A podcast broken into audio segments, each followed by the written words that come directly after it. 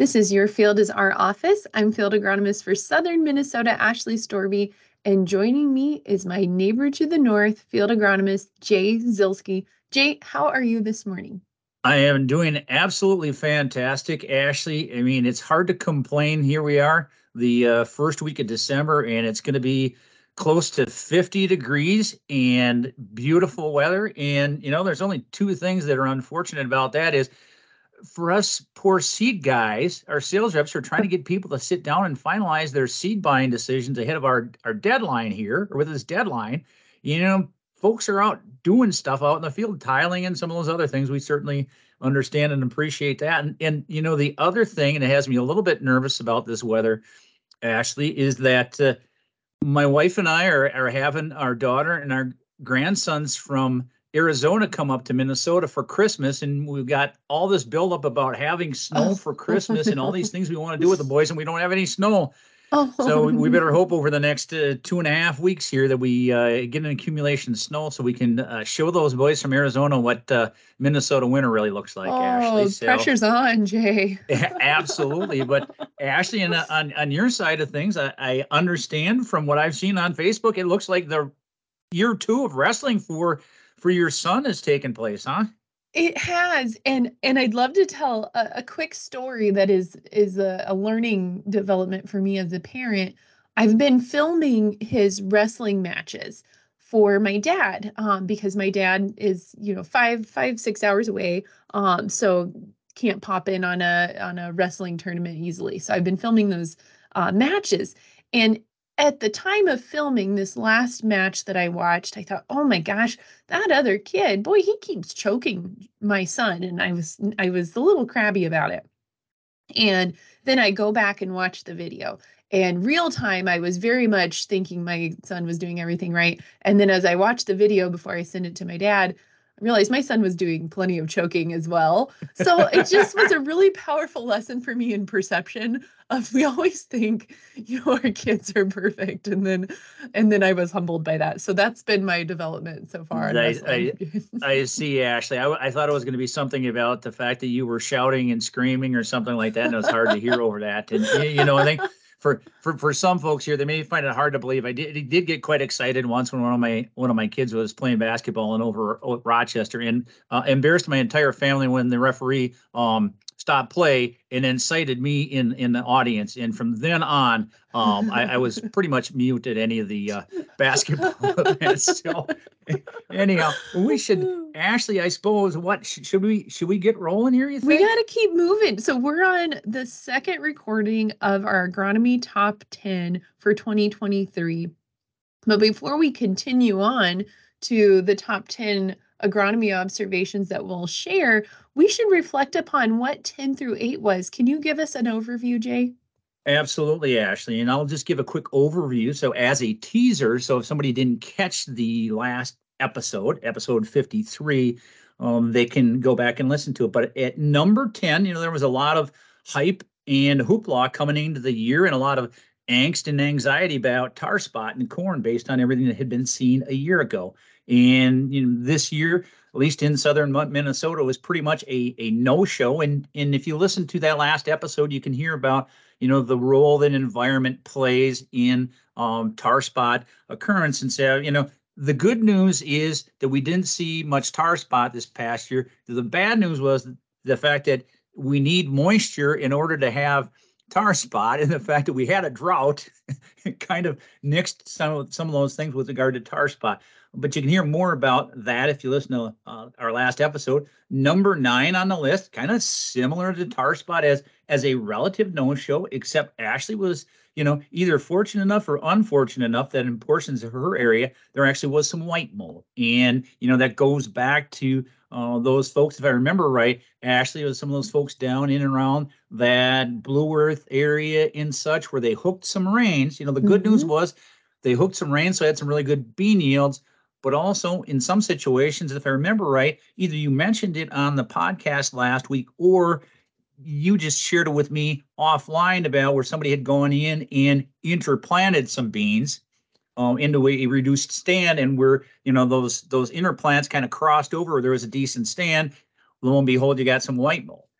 And so uh, again, you know, it's another one of those things that return to more normal conditions. White mold might rear its ugly head up again uh, this coming year. And then we got down to number eight.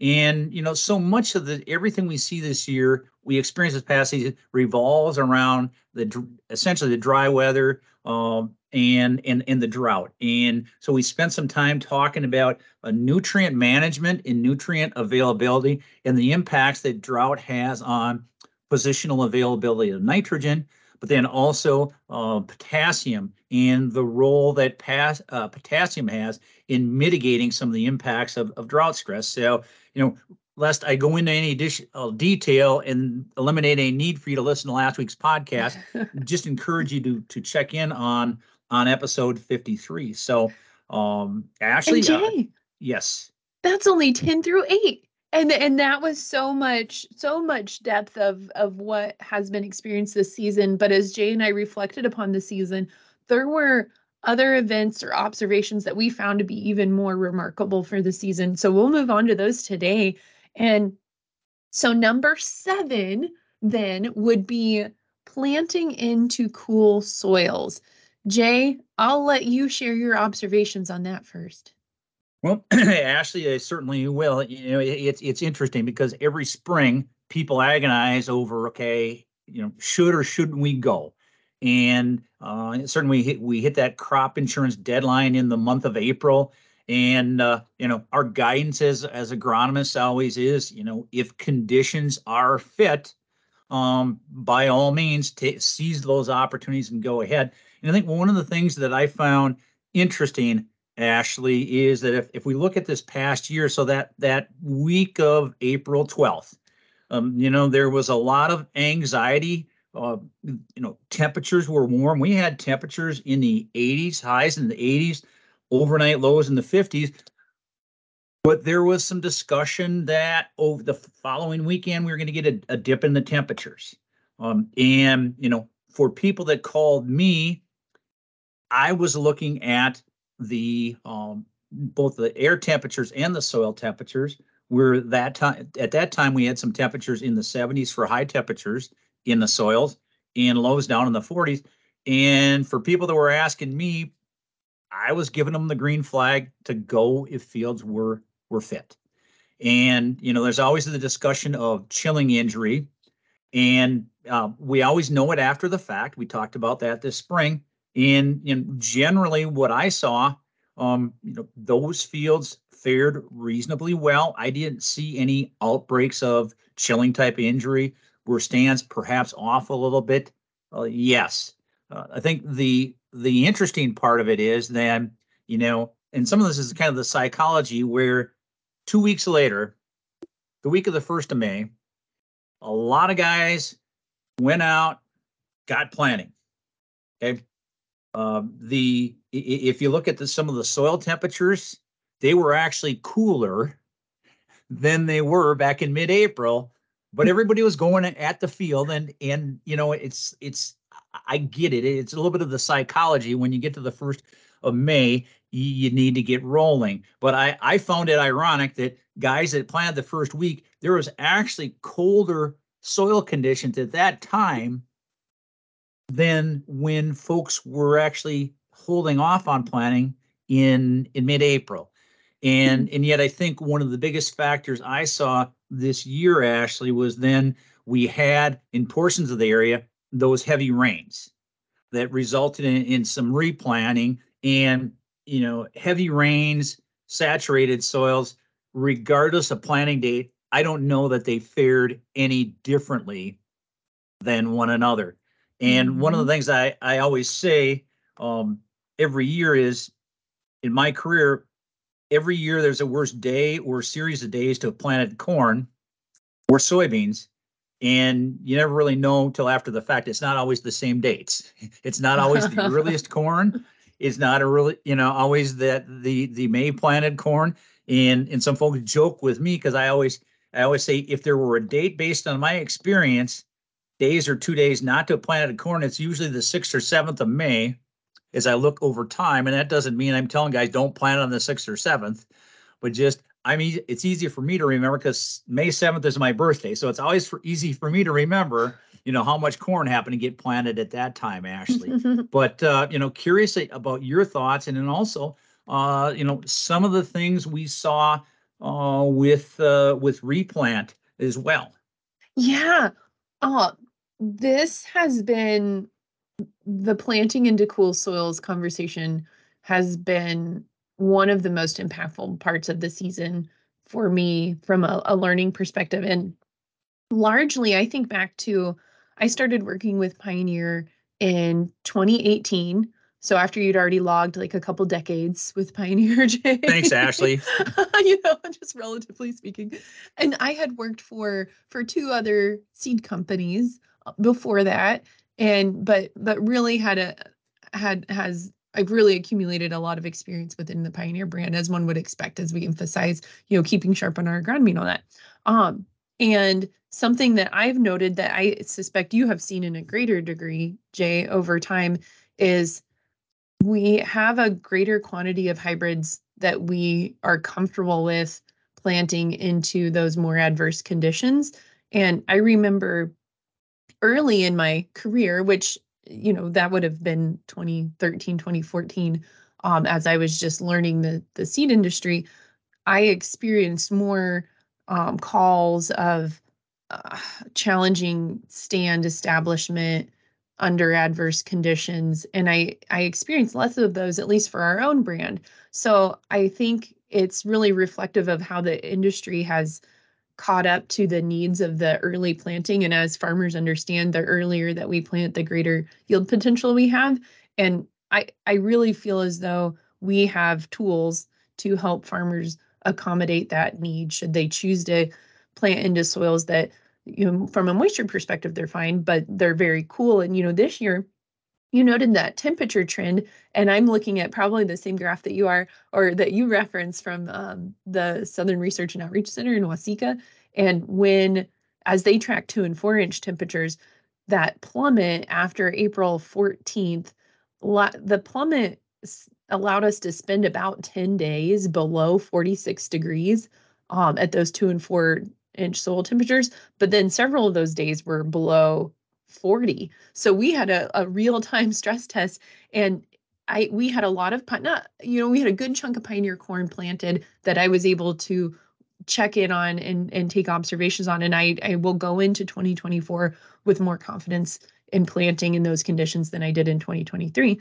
That said, hybrid selection for those conditions is still important. And I did walk other brand, brand products that, whether it was the hybrid or just the, the inherent condition that they were in that, that had challenges, but I'm really confident in our brand and, and meeting that need, Jay. Well, Ashley, and I think you you mentioned, um, you know, when you started and then, you know, the number of years that I have been with the with, with Pioneer. And I think the thing is this, though, Ashley, if, if I look back to the beginning of my career, back, back to thirty-one years ago, uh, the uh, the advancements in breeding and our ability to characterize products as far as stress emergence tests, that's something that we didn't have back all those years ago. And, and I think we feel quite confident, and, and we're fortunate enough at Eau Claire, uh, Wisconsin, and also at Atwater, Minnesota, to have some of our stress emergence sites that give us the confidence on some of these products. And then we are particular about the uh, the the seed that we bring in here that we know is, is testing well um, and, and is going to be suited for some of those challenging conditions. And so, uh, you know, I think that's that's what I saw uh, this year. And people always talk about uh, that chilling injury, and it is a real thing. Um, but the ability to predict it with any certainty, uh, it just is not.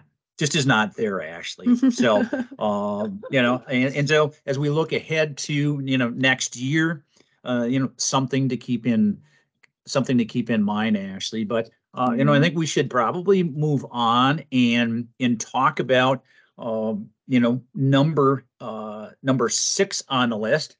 And that was uh, iron deficiency chlorosis and uh, soybean cyst nematode, Ashley. And we, we had a podcast Uh, this summer with uh, field agronomist Brent Larson, who's, who's out in the western part of the state, went into a lot of detail talking about I D C, but Ashley, maybe you can share some of your observations and contributing factors that actually maybe tie in both, you know, conditions conducive to iron deficiency chlorosis, but also uh, calling out uh, soybean cyst nematode and, and the role it can have in, in maybe further compounding some of those things. Oh, absolutely. So this was, in addition to, you know, our last topic, this was a really huge learning for me this year, as we had more I D C in my area than than I've ever experienced um, in, in my career. And, I, and talking with customers largely on my west side, you know, I, I go east and west of uh, I thirty-five, largely as I got into Waseca and Faribault counties,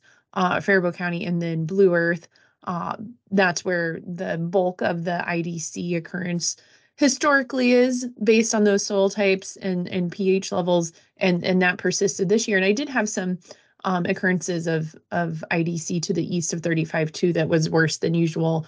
Um, and so some things that, that we were curious about that we were able to follow up with using um, soil test was what was driving this um, intense I D C symptom in varieties that have historically had above average tolerance to I D C. And, and in doing that, we were able to learn some things. So an example that I'll share is west of New Richland, in between Waldorf and New Richland, we have a, a farm that we've worked with over time that we understand the needs of that farm.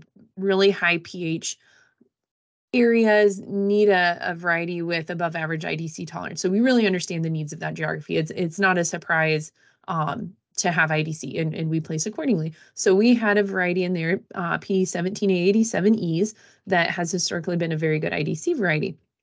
And that started to flash as we got into the, the middle part, latter end of June. And so we had that intervenal chlorosis symptoms. Um, and and, and in, do, in seeing this, we we realized we needed to learn a little bit more, because the customer was disappointed, and that that ranged into more customers having this question as we realized how big the I D C presence was going to be. So we took a soil sample in the area where the beans were yellowed and and stunted, and then took a soil sample just adjacent where the beans were healthy. And what we found there was that the pH was higher, um, so seven point nine in the poor area versus seven point three, but arguably seven point three is still a high pH. Um, and then, interestingly, the, the soil nitrate levels were higher, so a fourteen point two in the poor area and a five point one in the um, less poor area. And then, finally, we also took a sample in these two spots comparing soybean cyst nematode presence, and the presence in the poor area resulted in a value of four thousand six hundred twenty-five eggs per one hundred uh, cubic centimeters of soil um, versus in the healthier area, eight hundred sixty-three eggs. So that that became, as as we looked throughout examples in the territory, not necessarily samples we pulled, but feedback from crop consultants in the area as they had investigated similar situations, they were also returning Um, high levels of soybean cyst nematode presence. So we know those two can work together, and that soybean cyst nematode reproduce really well in high pH areas. So over time, we can see higher levels of soybean cyst nematode in those high pH areas. So we really need, in a perfect scenario, a variety well suited for both of those needs. Um, but Jay, you had some other great examples. Can you share those? Exactly, Ashley. And, and you know, be, before I do that as well, just kind of talk about you know, the things that make reference to our conversation with Brent, because, you know, Ashley talked about, you know, soil pH, and, and then she, she talked about soybean cyst nematode. But I think, again, so much of what we saw this year was compounded by the dry weather and the drought. And so Ashley talked about these nitrate levels, and so um, we have a year where we have less water. We're not going to leach those nitrates through the soil profile, and so they're going to accumulate near the surface. The same holds true with carbonates, which can be a compounding factor um, with um, iron deficiency chlorosis. And so we had several of those factors lining up, let alone then adding fuel to the fire was the, the population of soybean cyst nematode. And uh, Ashley was kind enough to line up a, uh, a field for me to do a trial looking at initial and final populations of soybean cyst nematode down in the uh, Wells area, uh, east of Wells. And uh, I was fortunate when I came back to the plot in the fall that the sales rep wanted me to take a look at an area of the field that um, he had um, the same variety, seventeen A eighty-seven Es, alongside eighteen A seventy-three Es. And normally you would have expected the seventeens to handle the I D C better than the eighteens. And so uh, uh, Jason Garvick, who's the sales rep, took me out to that part of the field, and as close as possible to the line between the two varieties I sampled for uh, S C N in the seventeen A eighty-sevens and then also in the eighteen A seventy-threes. And when the final results came back, Um, the eighteen A seventy-threes, which, by the way, and part, part of this is that they're a Peking variety, had eight hundred twenty-five eggs per one hundred C Cs of soil, as opposed to the seventeen A eighty-sevens, which had thirteen thousand six hundred fifty-three eggs per one hundred C Cs of soil. So, so uh, again, folks, the, the point is just the impact that soybean cyst nematode pressure can have, that additional stress can have an impact iron deficiency chlorosis, and in this case, made a variety that normally should be a stronger performing variety under I D C actually perform less. And, and so, you know, I've had a number of conversations with other farmers telling me, gosh, I planted those eighteen A seventy-threes on that piece where you normally have some alkaline. Gosh, they looked absolutely great. And, you know, lo and behold, it's somebody that hasn't planted a Peking bean on that ground for years. And it's just the power of Peking. So, you know, what they perceive to have been an iron chlorosis issue, with may, which may be because eighteen A seventy-threes are no slouch on their own, but just the, the added effect of having a, a decent bean for I D C and teamed with Peking. And, and we've seen that time and again this year, Ashley. And, you know, I mean, I think that just makes me excited looking ahead to the future here too. Oh, me too. You know, as you as you mentioned that, um, I had two things that I was thinking of. You know, we've we've had the opportunity to learn about our new varieties. Like Jay has mentioned, we'll have more Peking coming forward. And I was just looking at my notes. So we have fifteen new Z-series soybean varieties that will be advanced and appropriate for planting in our area. Um, at, and we'll get to know these beans as we get into twenty twenty-four. eleven out of those fifteen are Peking source of soybean cyst resistance. So that's really phenomenal, particularly as you bridge with the performance of eighteen A seventy-threes. And one of those um, new varieties that we have this last year, the fourteen A twelves, Jay, um, that are available for planting in twenty twenty-four, uh, those have good I D C tolerance, but also a Peking source, source of cyst resistance. So if you have a farm that is particularly troublesome on both those, the fourteen A twelves would be a, a wonderful variety to accommodate both of those needs.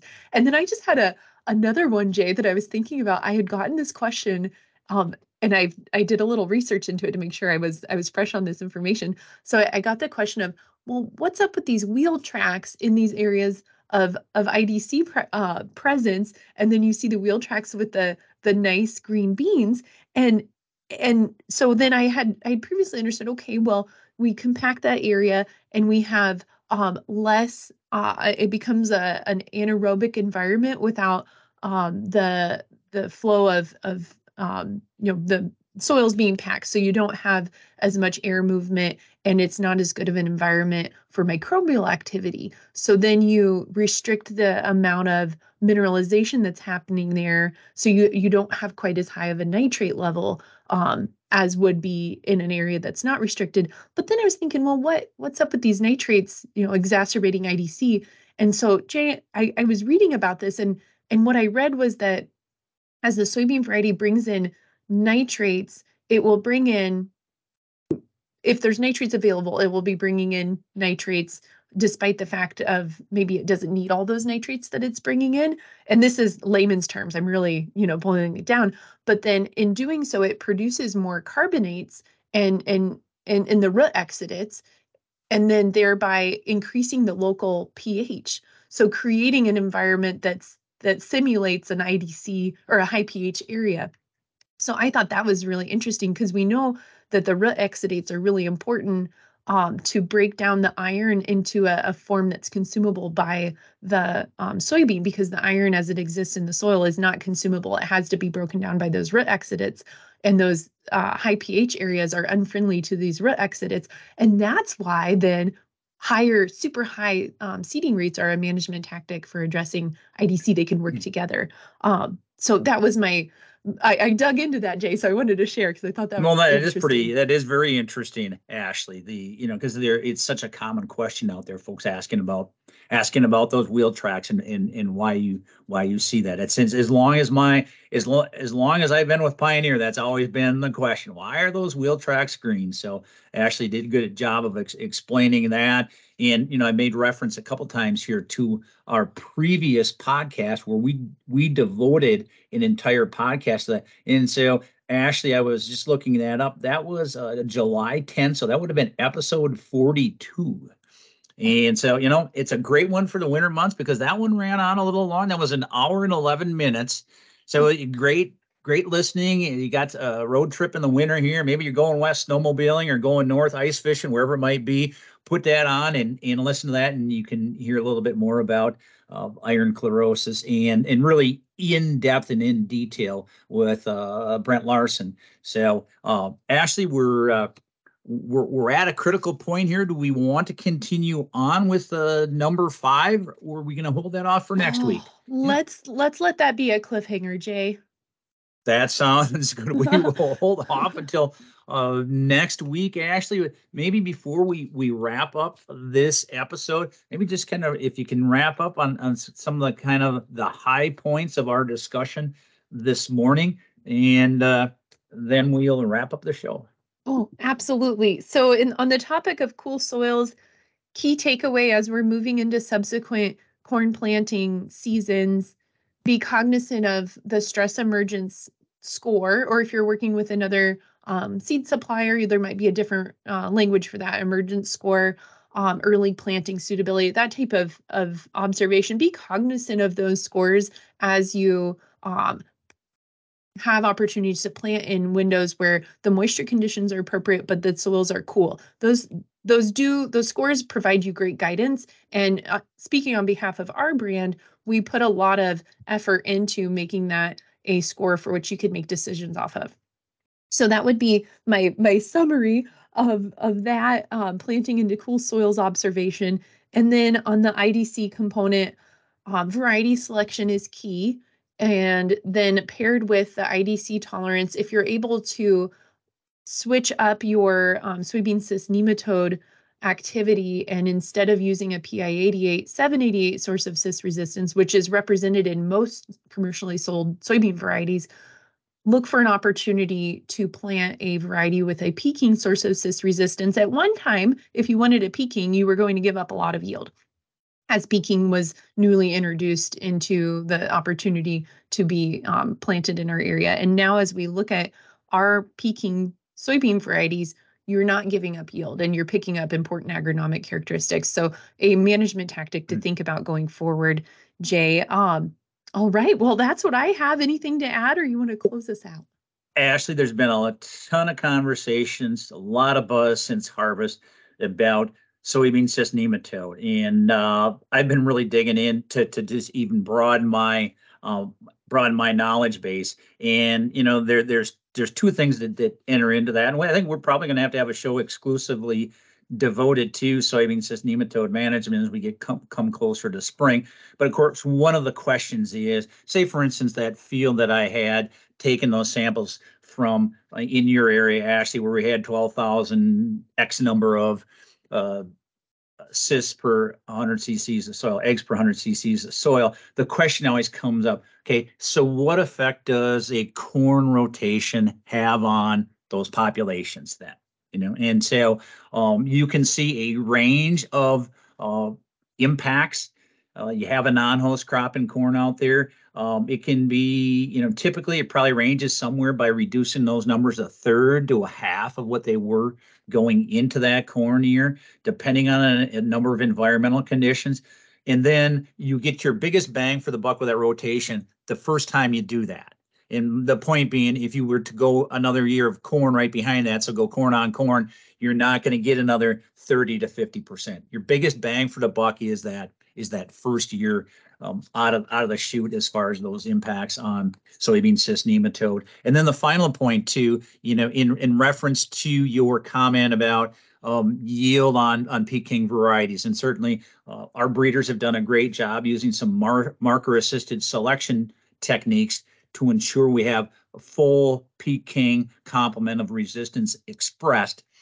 And there previously had been some agronomic limitations, but as I listened to another uh, podcast with a nematologist from Iowa State talking, he said also part of that is uh, Peking's getting a boost because nematode populations out there are getting so bad. They've gotten so high over time with the overuse of eight eight seven eight eight. So any yield drag that there could have been associated with Peking is no longer there because we got nematode pressure so intense. And so I just wanted to add those couple of things. And listeners, I think you should look for later this winter for us to have a guest on, and we will spend the entire time talking about soybean cyst nematode. So I'm sure you're all waiting with bated breath for us to come out with that podcast. Uh, but it will be exciting and interesting because um, the impacts of cyst nematode were quite broad and extensive this year. Um, so lest I go on any longer, Ashley, I think it's time to close out the show. Listeners, you can follow the podcast now on Twitter. The, the show handle there is at Y F O Agronomy, or you can follow me personally. My handle is at SeedZeek. And Ashley, where can listeners find you other than at a wrestling tournament in Northern Iowa? A wrestling tournament near you. You can also find me at, at Ashley Storby. Folks, you can join us on our next episode as we continue our twenty twenty-three Agronomy Top ten series. Thank you for listening. This has been episode fifty-four of Your Field is Our Office. Be safe and stay healthy.